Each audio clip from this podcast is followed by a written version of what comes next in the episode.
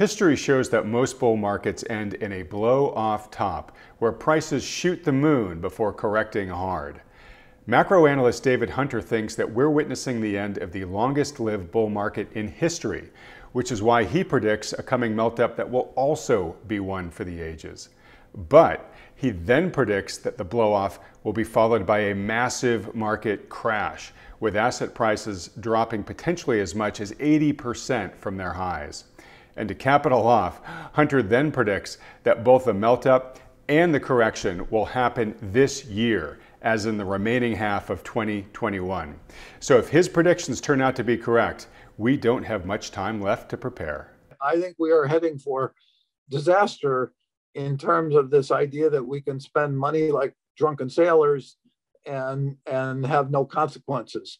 Um, so I mean, we've we've seen more money printed, we've seen more fiscal spending in the past year and a half than everything else combined in in history, and you know there is a payback period that comes with that. I'm very excited for this next guest. We are talking with David Hunter, Chief Macro Strategist at Contrarian Macro Advisors. When I interviewed David back in January, he boldly claimed that the current melt up in stocks was just getting started. In 4 months and 500 points higher on the S&P, that call is looking pretty prescient. Uh, but David also made an even bolder prediction after that. Um, he mentioned that this melt up will peak to be followed by a market crash of the order of magnitude of 65 to 80% this year. So I am dying to hear if, if uh, the intervening months since we last talked have changed his outlook at all. David, thank you so much for joining us for this conference. Yeah, thanks for having me on. I'm glad to come back.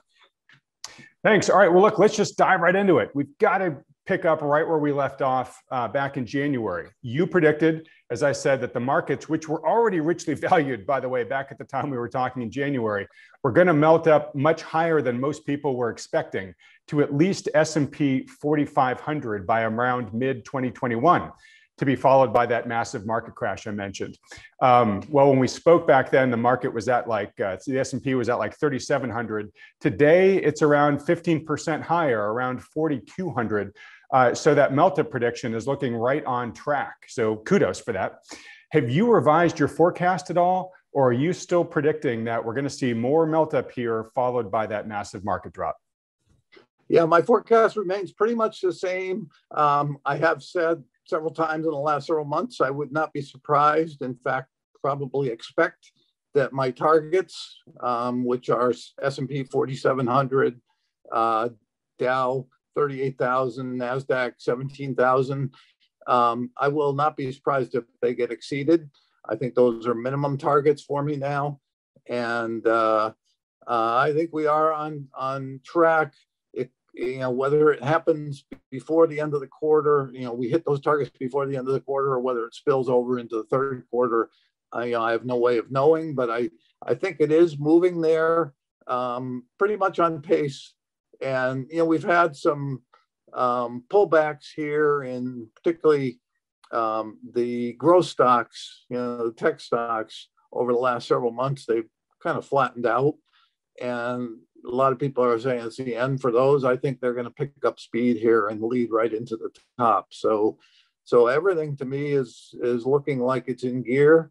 You can always have pullbacks like we've had in the last couple weeks, but um, I, I really feel like this thing is is moving on schedule. Okay, so it sounds like no, your outlook hasn't changed, with the exception that it, I think you've raised your targets a bit. Because um, when we talked back in January, you said 4,500 on the S and P. I just heard you say 47, and it sounds like you're.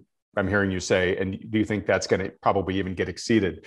Um, so um, you've gotten even bolder, David, which is uh, which is really impressive. Um, so you know, thinking of S and P 4700 plus, you know, that's that's another 10 percent at least uh, for the S and P. And you said you expect to see that by the end of Q2, which is coming up here. Right? It's only a month away. Or, or maybe bleeding into Q3. So you you really see kind of a relatively violent um, you know spike here from now over the next month or so. Um, and uh, I'm not trying to put words in your mouth, but um, how how short lived is that peak going to be before the rollover into you know what I guess you're saying is minimum 65% correction? Is is that immediate or is that something that's going to kind of take a while? Are we going to hover at these heights for you know the rest of the year and then crash? What do you see? It's hard hard to say, but a top oftentimes isn't isn't a you know as I I say on Twitter a lot. It's not like you're going to go make a high one day and the next day you're on your way in the bear market. So the likelihood is you make some sort of a top in June or July, uh, could be even early August, um, and then um, get a, a sell off. You know, could be a quick 10%, could be anything, and then come back and retest those highs. You may not get back to the high, you might get back two thirds of the way. So I'm guessing, even though the top may happen in the next month or two, um, the actual rollover may be pushed into you know the end of the third quarter or even the fourth quarter. So um, it confuses people, I think, because they think of top and then bear market all in one time sequence, but the tops can can be you know weeks or you know months long. So I wouldn't be surprised if um, this summer is more or less uh, kind of back and forth, and then by the time we get to September October, we start rolling over. Okay, all right. Um, and first, again, I just want to um, tell you it's it's a hard business being in the business of making predictions, um, and you really got to put your neck out there. So I, I, commend you for having the courage to do that. And I want to get to what should investors kind of do given this outlook you have. But but before I do, I just want to understand a little bit more, sort of what's driving these predictions. So let's first talk about the remaining uh, melt up. Um, what do you see is going to drive that sort of you know last sugar high in the markets? Sure, um, it's I, my work's based on fundamentals, technicals, um, sentiment, and cross market stuff. So I, I look at all of that, and if it confirms one another, then that just raises my convictions. And I'd say what what has kept me very bullish through this whole period, when a lot of people were trying to call tops all along the way, uh, going back to you know March of 2020. Um, I I have been really amazed at how sentiment has remained remarkably subdued. So yes, people are more bullish as the tapes moved up, but they have still been very skeptical. As I say, uh, even now you've got most investors with one foot out the door trying to call a top. So that's not usually how tops um, how sentiment looks at a top. At a top, you're going to have people, when I start turning more negative, people arguing with me, no, this thing has a long ways to go. So we're not there yet. I, I think people are very nervous. Everybody's kind of worried now about a top. Um, so that, that keeps me invested. Um, I also have, um, through all of this, said this is the end of a 39 year secular bull market and the end of such a long cycle will tend to end in a parabolic. So, um, you know, that's kind of driven me too to say we're we're going to see the slope get ever steeper right into the top. And obviously, we've had a pretty steep run from um, the lows in March of 2020 up until now. Um, but I think it's even going to be a steeper, almost vertical slope when we, you know, make this last leg up. And that's part of why I can say I don't know whether we're going to get a top as early as the end of this quarter. That seemed crazy to say you could see 10 or 20% up, you know, NASDAQ over 20% from here up in a month's time. But um, because it can go parabolic in the end in the end game, um, you can cover a lot of ground in a short while. Whether that ground is four weeks, six weeks, eight or ten weeks, I don't know. And I'm not trying to call a trading you know, I'm not trying to make a trading call. I'm really just saying at the earliest it could happen before the end of this quarter. More likely it's, you know, sometime midsummer. Okay, great. So it sounds like you're saying mostly it's it's sort of uh, you're basing this on history, which is that uh, all prolonged bull markets end in a parabolic uh, blow off, and this is a 39 year bull market that you're you're looking at here, and then um, uh, sentiment slash emotion driven, which is um, you know right now there's still a wall of worry uh, for that bull market to climb. Um, and uh, I guess we'll I, guess we don't have to wait that long. It sounds like we only need yeah, to wait a month or two. We, and we do have fundamental. I mean, it's not like it's up on, you know, it, it looks like a sugar high, but we've had so much liquidity pumped and, and fiscal stimulus as well that you are getting tremendous earnings um, as a wind at your back. So it's not like this is up on stilts with nothing supporting it. We really have had, you know, incredible uh, liquidity poured into this thing, and it's it's now with the lags that happen to fiscal and monetary stimulus, it's now kicking in. So so a lot of this is going to coincide with fundamental backdrop that says, yeah, this should go up. Um, and I think that's probably what, and again, this is more guesswork, but this I, that's probably what moves some of that sentiment from skeptical and cautious, uh, trying to look for the exit door, to saying, "Wow, this thing has legs." Is I think as as the economy really opens up here, um, it's gonna it's gonna even be more um, supportive of earnings and more supportive of a strong economy. So uh, the other side of that is that also, as we've seen the conversation take place, um, means inflation starting to pick up, and that's that's the race is between fundamental support, fundamental acceleration, and inflation acceleration. Which which one wins out? Uh, okay, great, and thanks for that clarification because that goes to what I wanted to ask about next, which is, um, uh, you know, uh, we have uh, right now. You mentioned the stimulus. It, it, it's looking like you know the stimulus may continue, right? That there there could be you know a, a lot more, more, or even a lot more stimulus going forward. I just saw a headline this morning that says that Biden is uh, proposing like a, a six more trillion uh, in infrastructure spending. Um, uh, who knows whether that's going to get passed or not, but that seems to be the trial balloon he's floating today. Um, so, uh, it, you know, if stimulus continues and even ramps up from here, is that something that could keep this high going even higher for longer than you're predicting? And in, in your answer to that, if you can just touch upon all right, you sort of gave the reasons for why you think the melt up's going to happen. Can you now give your reasons for why you think such a tremendous crash is going to quickly follow? Sure. Yeah, people people think I'm endorsing what's going on, and I go, I'm I'm a strategist. I'm forecasting what I think will happen. That is not an endorsement of what the policies are. I I think we are heading for disaster in terms of this idea that we can spend money like drunken sailors and and have no consequences. Um, so, I mean, we've we've seen more money printed, we've seen more fiscal spending in the past year and a half than everything else combined in in history. And you know, there is a payback period that comes with that. Um, the first payback, obviously, is if you overheat the economy, you get inflation, and we're getting inflation both because of overheating, but also because of supply chain issues. Uh, frankly, we've spent you know several decades in a sub a subdued economy. Um, and so commodity producers adjusted to that and said okay you know we don't have the kind of industrial demand we used to have. And um, as a result uh, and we went to just in time inventory on a lot of this stuff. As a result you've got this um, supercharged economy caused by all this stimulus uh, kind of running headlong into a supply shortage and and that means something has to give and what gives is price. So price goes straight up.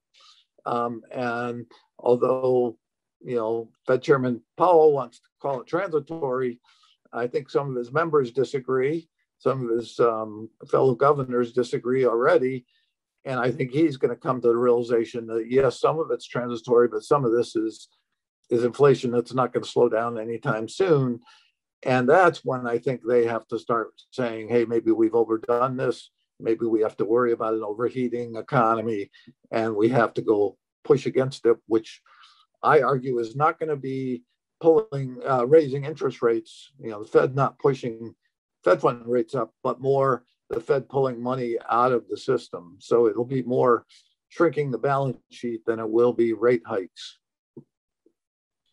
All right, and and you see that as sort of the pin that pops the um, the the, the melt up, basically, right? Yes. Yes. Okay, and it sounds like you're seeing that the you're predicting that the Fed's hand is going to be forced at some point, likely in Q3 ish.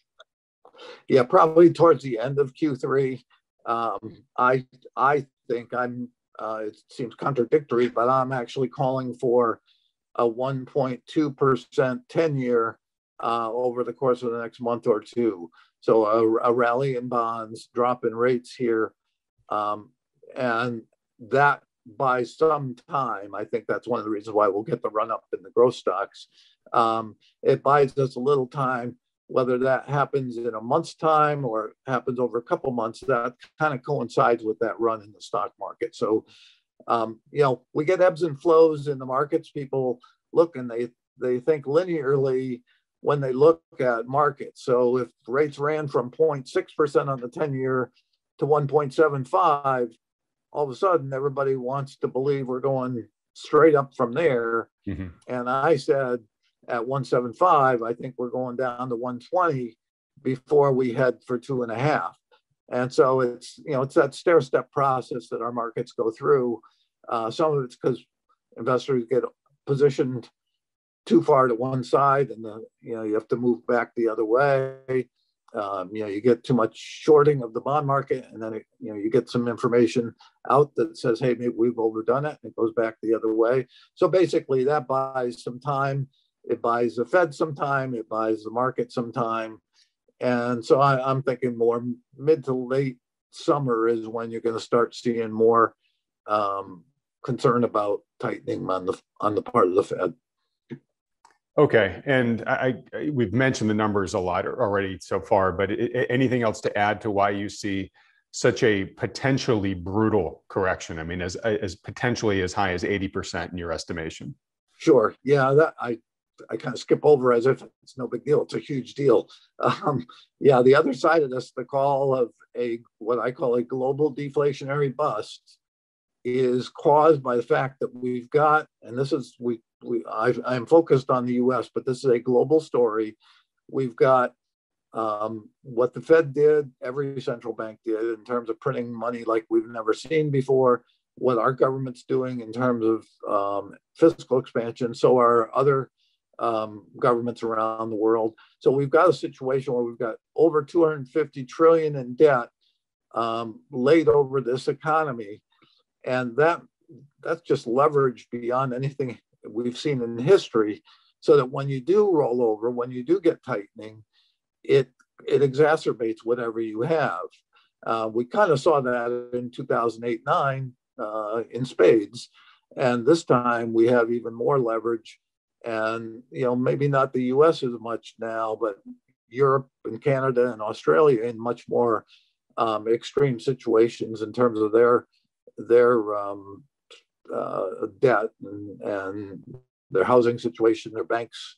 Um, so that i think we may not be the leader of this downturn this time but i think it's going to be a very big global bust all right. Well, um, I want to talk about life after the bust uh, before we end this conversation. But before I do, let me get to the thing that I think is on the top of most uh, viewers' minds right now, which is okay, uh, enough of the strategy. Let's get to the tactics. So, uh, David sees, um, you know, a, a, run up here, 10% plus in the S&P, 20% plus in the NASDAQ over the next couple months.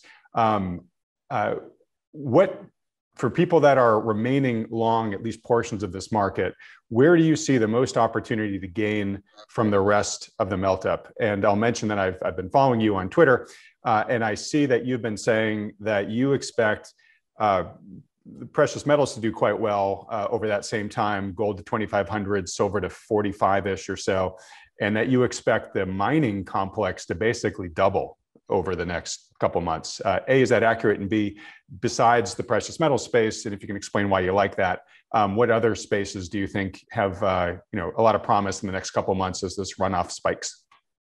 Sure. Um, yeah, I do. I, I am a huge bull on precious metals, both gold and silver. And, and you're quite correct. I, I think gold can get to 2,500 um, this year and probably you know, could could be in the third quarter. Um, I think silver could get to 45 to 50. Um, and and again, these numbers may prove to be low. Um, so I'm not. And David, I'm, I'm sorry to interrupt you, but are, are, is is the run up in the precious metals primarily driven by you know everything melting up, or is it primarily driven in your mind by a, a, a rush to safety once things start falling apart? Um, probably a l- little of both, but it's it's more, um, frankly, it's the inflation story. It's the recognition, um, and again, investors can can kind of have thoughts in two two time sequences, but they they look at all this money being created, and they do understand that somewhere that's inflationary, and then you start getting confirmation in terms of the inflation numbers we're we've been getting recently, and I think people are starting to move into the precious metals for that reason. Some of it is just that the metals have lagged everything else, and I know a lot of people think it's because Bitcoin's taken uh, taken their place. I don't believe that at all. I think it's just markets move on their own sequences, and the precious metals are just have been slow to to move into this because um, some people view it as an alternative to equity markets or that they move inverse. Sometimes they move inverse, sometimes they move together. Um, so there are, I think there are a host of reasons why metals are starting to uh, heat up here. Um, but certainly technically they are starting to break above some very important levels. Um, and they've got pictures that I, you know, um, some people show their family pictures. I, I might like to show charts. And um, I, I think the pictures of gold and silver are absolutely stunning. I mean, they are saying that dead ahead is a very big move up. Um, and that's for this year and then longer term, I think they have very, very long runways. So gold can get to 10,000 by the end of the decade, silver to 300 plus by the end of the decade. So you have both an intermediate story and a long-term story in the metals that you don't have in other markets. Um, but beyond the metals and the miners, the miners will do very well in that kind of a, a metals environment. Beyond that, you also have, I think tech has basically spent um, five months consolidating, more than five months, really, almost eight, nine months, consolidating the gains that we had from March 2020 into Labor Day of last year. Um, they've basically gone sideways and been in big trading ranges, um, particularly the FANGs. Semiconductors have been stronger than the FANGs, but they've had a, a consolidation here and they look like they have big runway ahead. So as I said, I think tech leads into the top, um, but also industrials, economic opening up stocks, you know, airlines, uh, rails, all those things still look very, very um, healthy and like they have plenty of upside ahead. Um, the areas that I I don't think are going to do as well, they'll probably go up, but just underperform some of the other areas are the more defensive areas like utilities and staples, that kind of thing. So, so to me, it's the economically sensitive and and the tech growth both may move together for a change. Um, you know, we've had some. That's another reason why the market's been so healthy, is we've had rotation from one group to another, and that's allowed the market to have plenty of fuel. Um, I think this last stage, you might see a pretty broad rally where a lot of things participate. Okay, so it sounds like the everything bubble, as many people call this, is going to end with everything going up. Um, but things that you see doing particularly well are, as you said, uh, uh, the tech, and especially the tech leaders like the FANGs, the major industrials, the opening up companies, um, and obviously the precious metals and the miners. Hey, w- one last question on the precious metals, because I now want to talk about the bust part. We hope you've been enjoying this conversation with contrarian macro analyst David Hunter. The interview continues in part two, where David focuses on the coming bust he predicts, both its timing as well as the asset classes that he thinks are best positioned to ride it out. To watch part two, just click on the link provided in the description of this video below, or go to youtube.com slash wealthion. But before you go, please don't forget to click the subscribe button below if you haven't already, as well as that little bell icon right next to it. Oh, and if you'd appreciate a free, no strings attached portfolio review by a financial advisor who takes into consideration both the macro risks and the market opportunities mentioned by David, just go to wealthion.com and we'll set one up for you. Okay, I'll see you over at part two of our interview with David Hunter.